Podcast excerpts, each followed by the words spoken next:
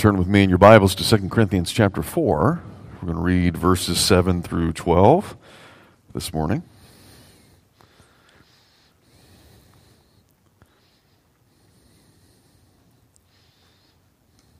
Hear the word of the Lord.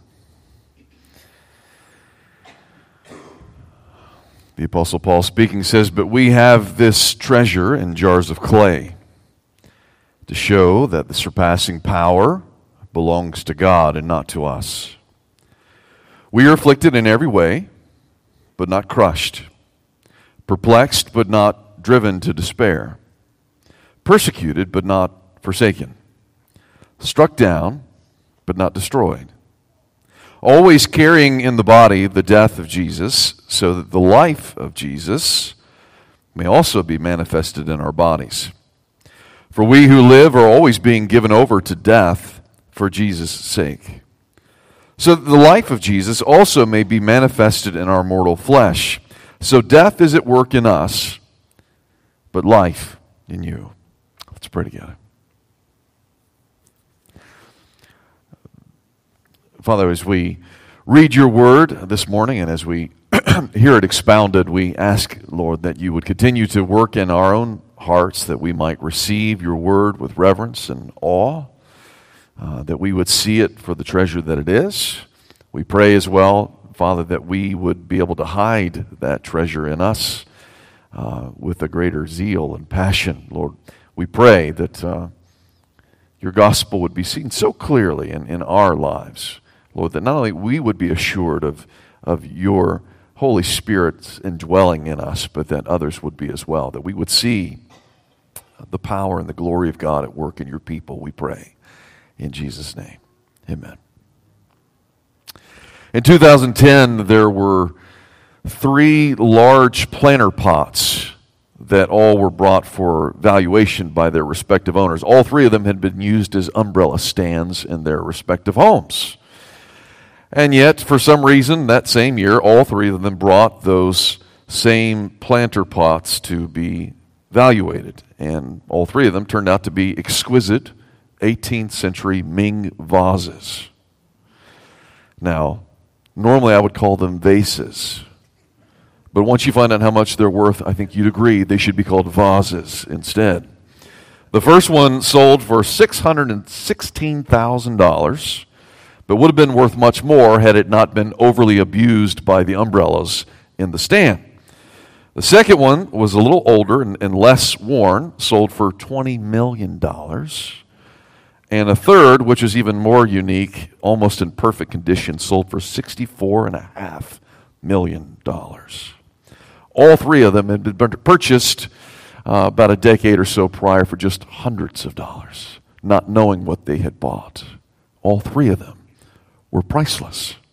Of course, every primitive culture has made these types of works of art, and sometimes they're lost for many years.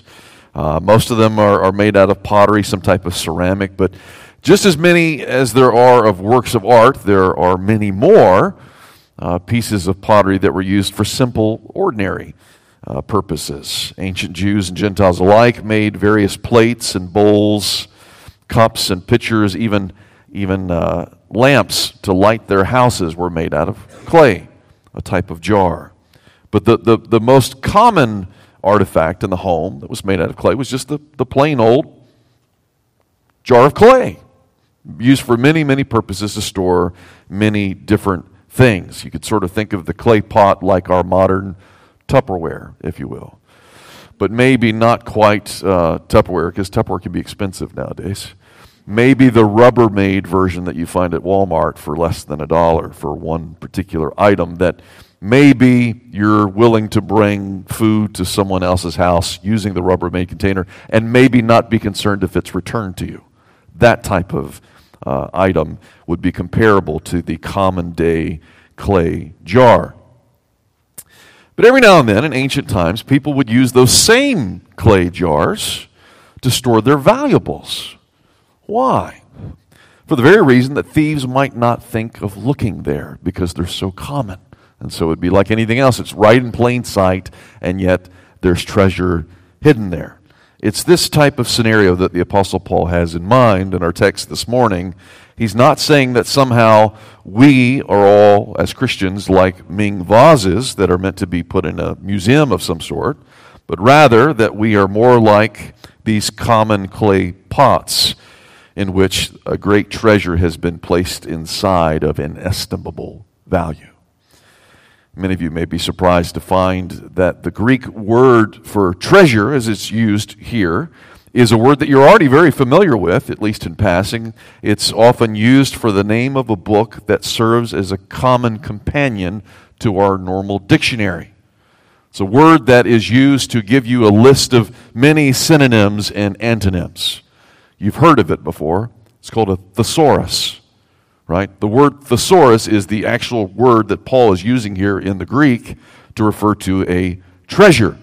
But why in the world would we call our book of synonyms and antonyms a treasure? Doesn't make sense at all, especially if you're not fond of words.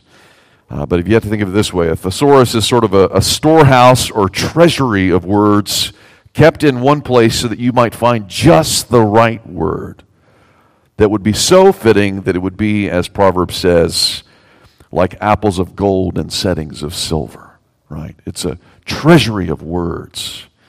And in this particular case, Paul's not speaking of just any word as being a priceless treasure, but rather God's word is somehow placed inside of these clay pots to show something very, very valuable. Perhaps you remember the Dead Sea Scrolls were found in 1946 inside common clay pots, clay jars. They had been hidden inside a cave for thousands of years, and all of a sudden they were found, and these old documents were still there. In fact, the reason why they were put in the clay jars in the first place is because they're already old and worn to begin with, and so the Jews would often sort of give them a proper burial by putting them in a clay jar and hiding them away.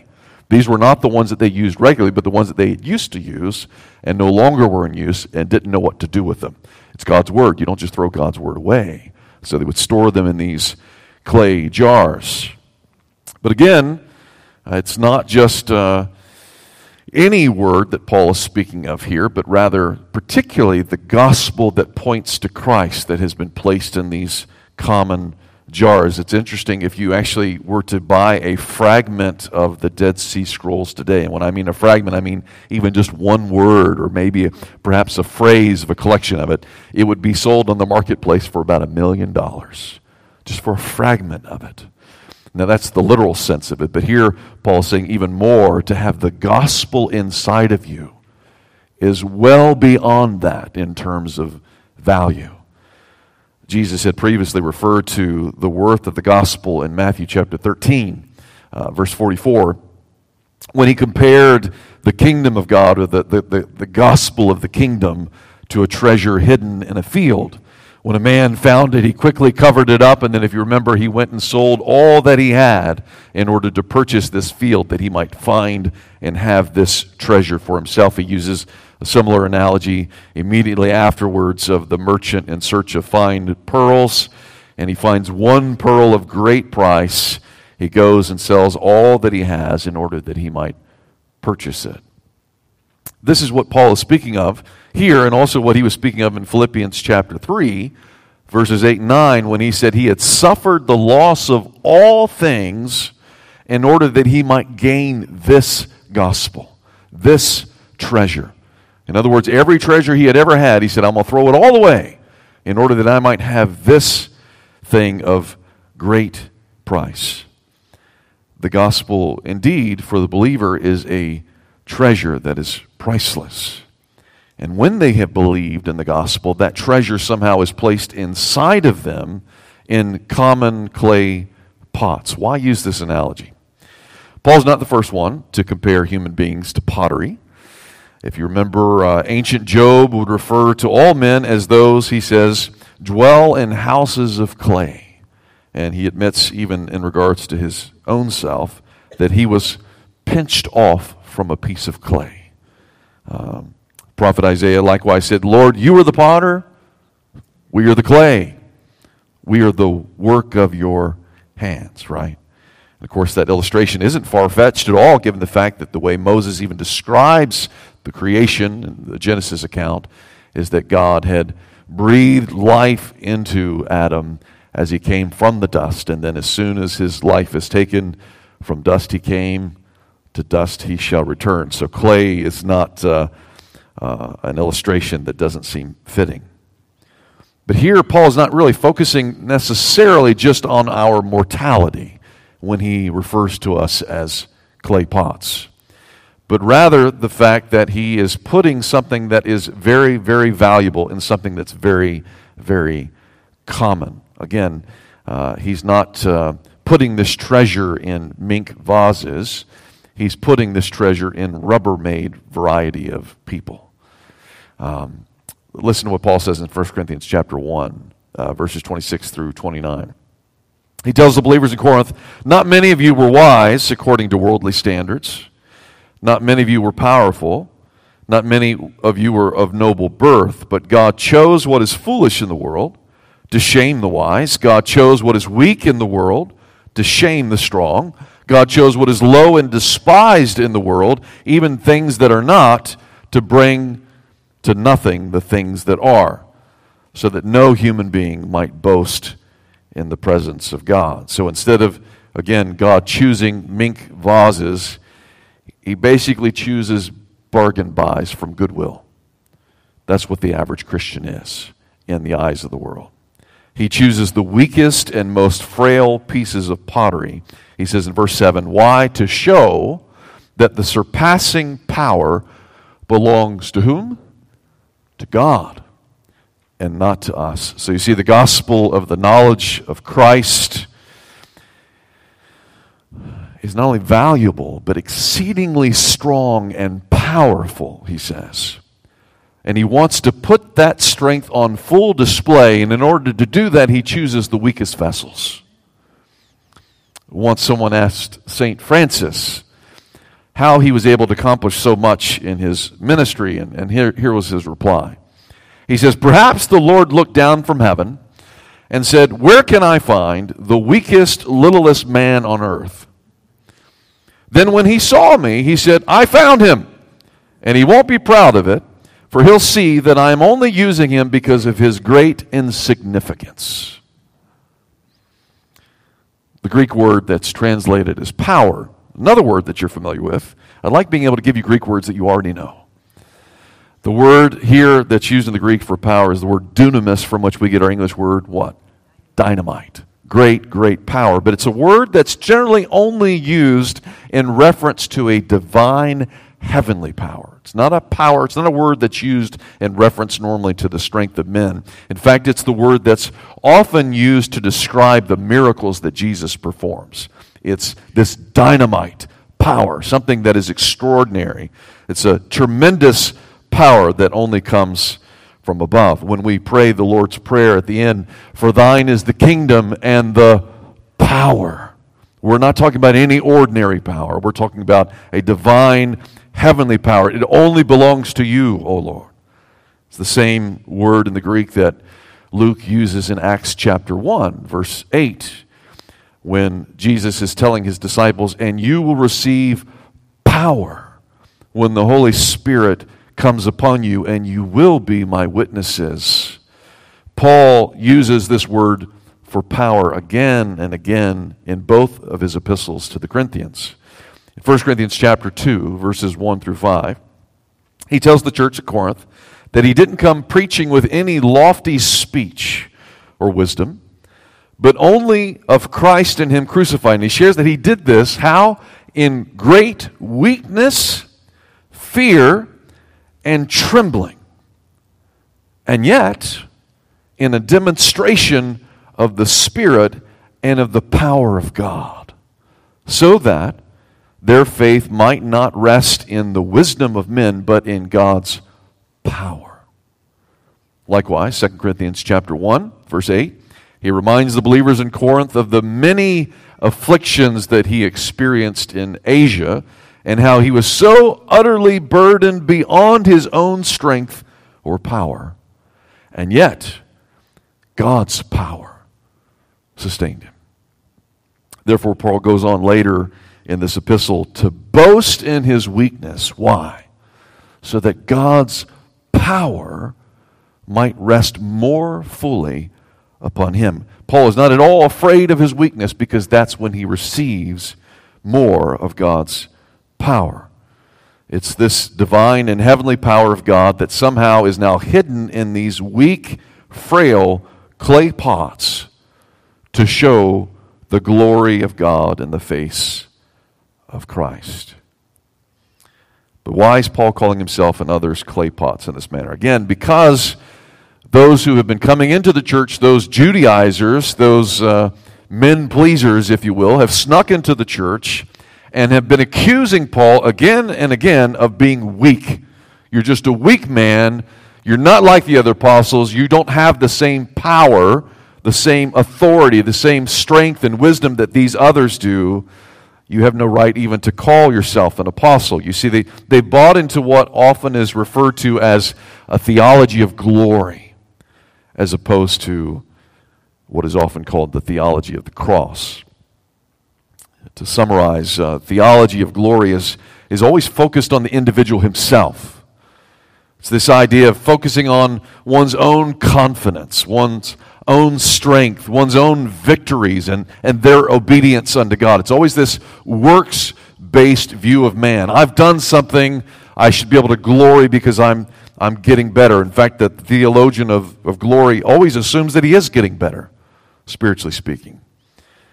And as a result, he expects that God will always bless him, physically, materially, and otherwise, and that somehow he should be able to rest in his bed of roses because he is right with God. He's done what he's supposed to do. It's always based upon his attempts, you see.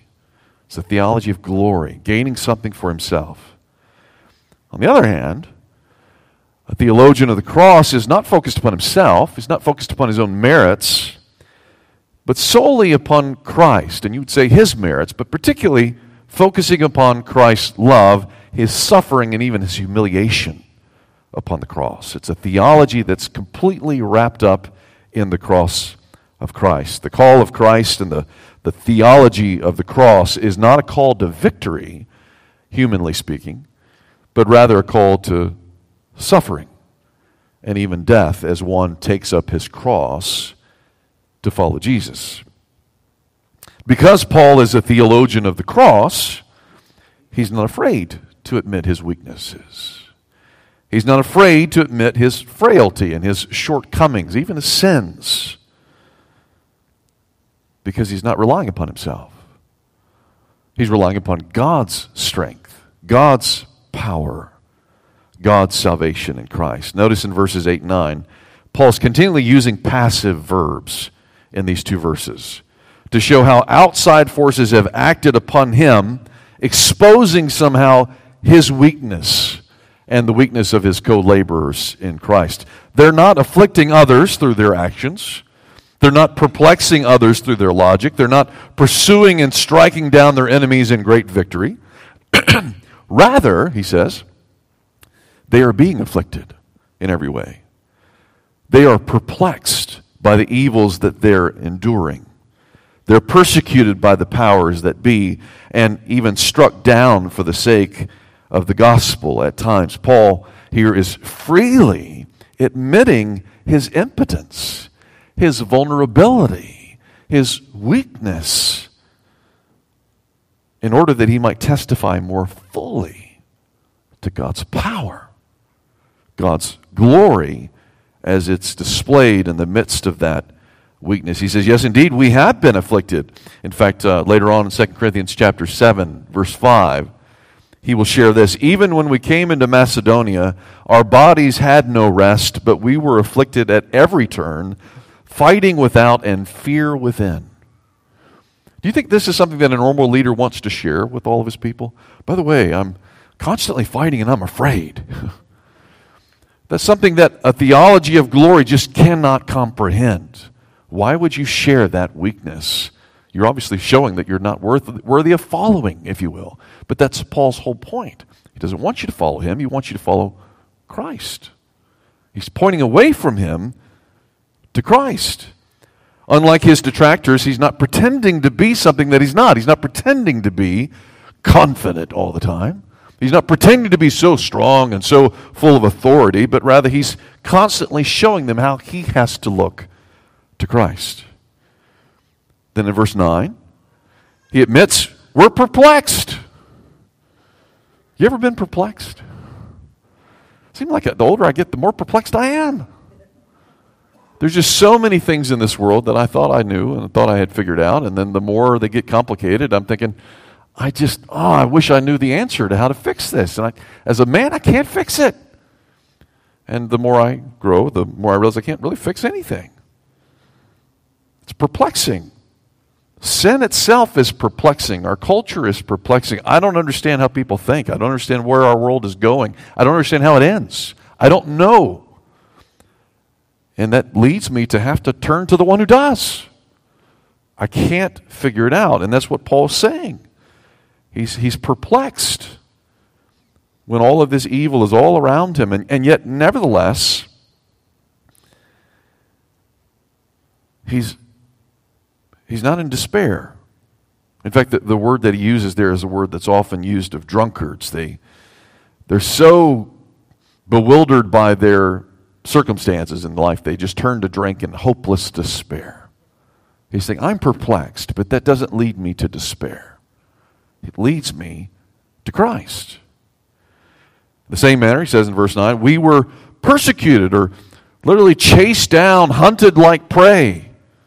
Again, this runs contrary to the theology of glory in every way. How could you call yourself a leader if you're being chased down by people left and right? And yet, he says, the Lord delivered us from their snares, keeping his promise not to forsake us. Finally, he says, we were struck down, whether that's by rods or stoning or even the fist of men. And yet, we weren't destroyed by this.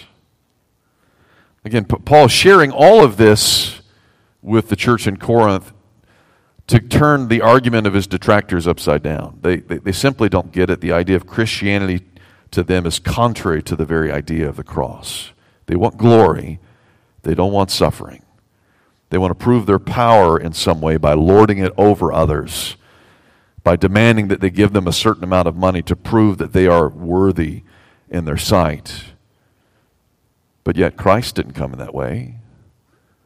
He didn't come to lord it over them. He came not to be served, but to serve and to give his life as a ransom for many. In fact, Paul even shares in verse 10, he says, we are always carrying in our body the death of Jesus so that the life of Jesus may also be manifested in our bodies.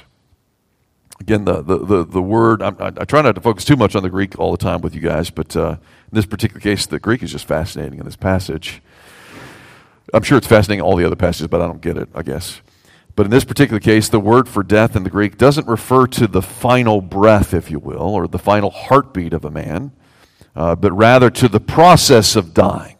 So Paul is saying that he's slowly dying each day to his flesh. He's slowly taking on more and more the mindset of Christ and taking up his cross on a daily basis. Unlike Stephen, for instance, or unlike James, who, when they were persecuted, they were immediately put to death. Paul's saying, I'm slowly dying every day. Every single time I open my mouth and declare the gospel of Christ, I am facing death. Not just from my enemies, but from my own self. I'm dying to myself whenever I hear the gospel again. Again, it's proving Paul's point. Again, he's just a clay pot. He's frail. He's fragile. And eventually he's going to turn to dust. And yet his mortality, his fragility is putting God's power and glory on display.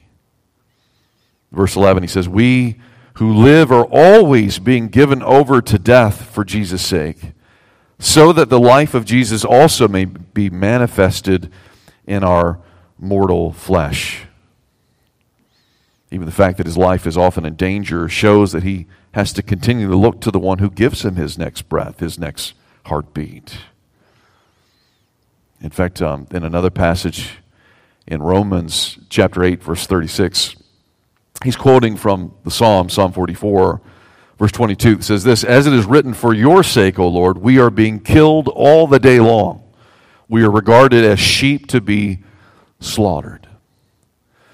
So contrary to his detractors with this theology of glory, always sort of presenting themselves as lions or some other creature, as the king of the jungle, if you will, Paul is associating with the weakest of creatures, those that are often sacrificed and those that are prey. He says, literally, I bear in my body the marks of Jesus as I continually take up my cross and follow him. My suffering is evidence of the power and glory of Christ within. One commentator, James Phillip, put it this way. He says, our lives are meant to reflect the death of Christ in such a way that men are somehow reminded of Calvary. We are to be signposts to Calvary, and our lives must say to men, behold the Lamb of God. This is the theology of the cross. When people look at us, they shouldn't say, behold, look at the lion. Look how strong he is. Look how great and awesome he is. Rather, look at the Lamb.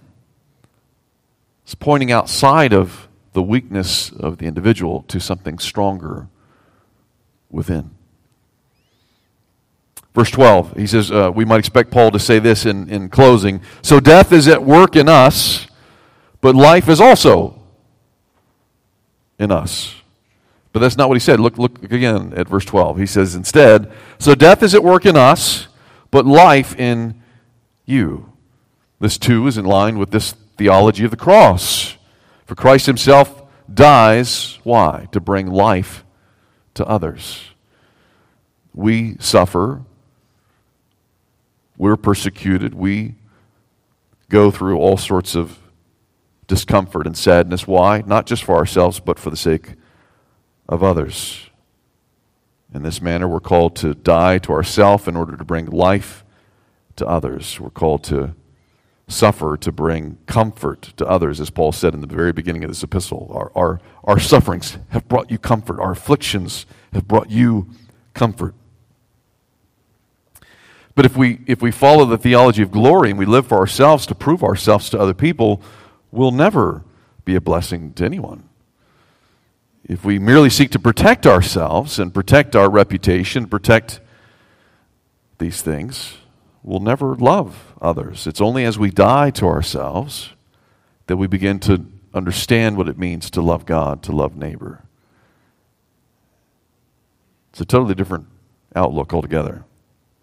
In this case, Paul didn't want the Corinthians to forget the very fact that they had benefited again and again by his sufferings, because they began to buy into the arguments of his detractors. Oh, yes, he's just weak. That's all he is. And he's reminding them, it's through my weakness that you have become strong.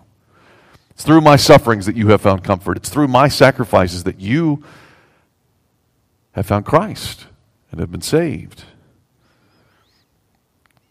What did his detractors do for them on the other hand? Nothing, but lord it over them and try to enslave them all over again. Paul didn't do any of these things, of course, to glorify himself. He was just a frail, inferior clay pot. The real treasure is what's inside. The gospel of Christ that he preached. He didn't proclaim himself. He proclaims Jesus Christ and Paul as his servant. For all of us who are believers today, it's the same pattern. We're called in the same manner to be his chosen instruments, his clay pots, to bear his name, to bear his cross before others. And so we're told literally in Colossians 3:16, let the word of Christ dwell in you richly. In other words, let that treasure dwell in this clay pot so richly that everybody can see it. Because it's the power inside that people ought to be impressed with, not with the man who's carrying the treasure. So if you remember the full story of Gideon, we started to read some of it this morning, you'll recall that Gideon originally was hiding when the Lord called him, right? He was hiding from the Midianites who were raiding the land, and the angel of the Lord found him while he was hiding And at first his greeting to him was, "The Lord is with you, O mighty man of valor." Right? And you're thinking, "The Lord is with you, O cowardly man," you know, in that sense. But the angel sees something that Gideon doesn't yet see. And then he gives him this command, "Go in this might of yours and save Israel from the hand of Midian." Again, what might? What might does he have? He doesn't have any might, doesn't seem like. And immediately Gideon himself begins to wonder, maybe you meant a different Gideon, different guy. Because he begins to try to work his way out of it, trying to make excuses. He says, "Please, Lord, how can I save Israel? Behold, my clan is the weakest in Manasseh. I'm the least, even in my own father's house. What do I have? I'm not strong." And yet the Lord says to him, "But I will be with you, and you shall strike the Midianites as one man." One man against all of these raiding tribes, tens of thousands of men. Of course, as you recall, Gideon, after being told this, asked for a number of signs. "Are you sure? Let's prove this. Give me 2 or 3 signs to prove that what you're saying is right, because I don't believe it." And finally, after all these confirming signs are given to Gideon, then he gathers up 32,000 men to go and fight against the Midianites. And again, the Lord confounds Gideon, saying things to him he doesn't understand. That he says, "The people that you have are too many." For me to give the Midianites into your hand, lest Israel boast, saying, "My own hand has saved me." And so he gives the command to Gideon, telling everyone who's fearful, trembling, let them go home. And as you see, 22,000 of the 32,000 say, "Yeah, I don't need to do this." And they go home. 10,000 are left, and then the Lord gives him another confounding command. Now he says, again, "You got too many men," and decides to break them up by how they drink their water. Some drinking kneeling down and drinking it directly, others putting the water to the hands. The ones who's got the water put to their hands, now only 300 are left in Gideon's army. Now, to throw one more wrench into the plan, he now tells those 300 not to carry any weapons. I mean, it's no different than the Israelites being told, "Let's go to the edge of the Red Sea and let's wait for the Egyptian army to come." No weapons. Same concept. No weapons. He says, "In your left hand hold a trumpet, in your right hand hold a clay jar." It's got fire inside. Again, the jar is breathable, so the fire can still burn inside but be covered up so you can't see it. When the Midianites are fast asleep, Gideon tells his men to blow their trumpets, to break their clay pots, revealing the fire beneath. And then what are they to yell? "A sword for the Lord and for Gideon." What sword? There's no sword around. "A sword for the Lord and for Gideon." Where is this power coming from? And immediately we're told that every Midianite came out of his tent and begins to run wildly in fear, and then begins to attack the other men because he thinks that they're the enemy. And so they're all killing each other. And finally the rest that are remaining run away. And finally the Israelites are told to pick up their swords and go clean up the rest. Where did the power come from? It didn't come from within them. They were weak. They had no power. They had very few men, and they had no weapons to prove that the power came from God. What does this have to do with Paul's illustration? Well, if you remember, the jars were broken in order that the light might shine more brightly. Matthew Henry puts it this way. He says, the common pattern for Christian ministry is this: there has to be brokenness in the Christian life, so that the resurrection light of the Lord Jesus might be able to shine out of us, to illumine others and cause them to see through the darkness the gloriously bright face of the Lord Jesus Christ. So in other words, is Paul using this illustration to say, we're just the clay jar in this picture? What's inside is more important, the fire, the light, the glory of God in the face of Christ. This is not a theology of glory. If your whole life you're trying to think, "Hey, I'm going to make myself better," you're not understanding this passage at all. A theology of cross says what's inside that jar, the treasure that's inside, that is glorious. That is worthy of praise. We're just the weak, frail clay pot that God uses to put that on display. Amen. Let's pray together. Father, we ask that you would help us to understand the treasure that is inside. We pray that you would help us to understand the glory and the power that is available. We pray, Father, that you would help us to put that on display, that we would not continue to seek to make something of ourselves, that we would not continue to try to prove ourselves, that we would not seek to compare ourselves with others, but rather that, Lord, that you would continue to help us to see ourselves clearly in light of your word, that as we see Christ more clearly, we see his glory, his strength, his power, his wisdom, his love, his perfections, and in comparison see our thousands and thousands of blemishes and weakness and fear. Lord, may the power of Christ rest more fully upon us. And may the name of Christ be praised. We ask in Jesus' name.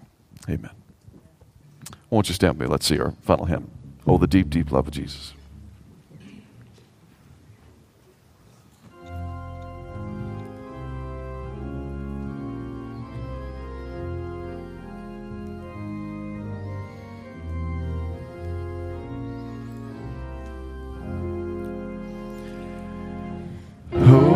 The deep, deep love of Jesus, past unmeasured, boundless, free, rolling as a mighty ocean, in its fullness over me, underneath me, all around. Is the current of thy love, leading onward, leading homeward to thy glorious rest above. Oh, the deep, deep love of Jesus, spread his praise from shore to shore. He loveth, ever loveth, changeth never, never more.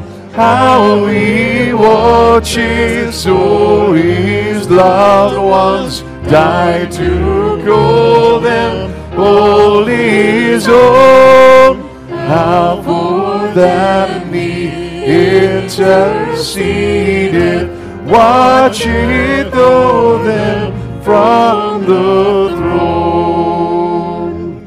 The deep, deep love of Jesus, love of every love the best, 'tis an ocean vast of blessing, 'tis a haven sweet of rest.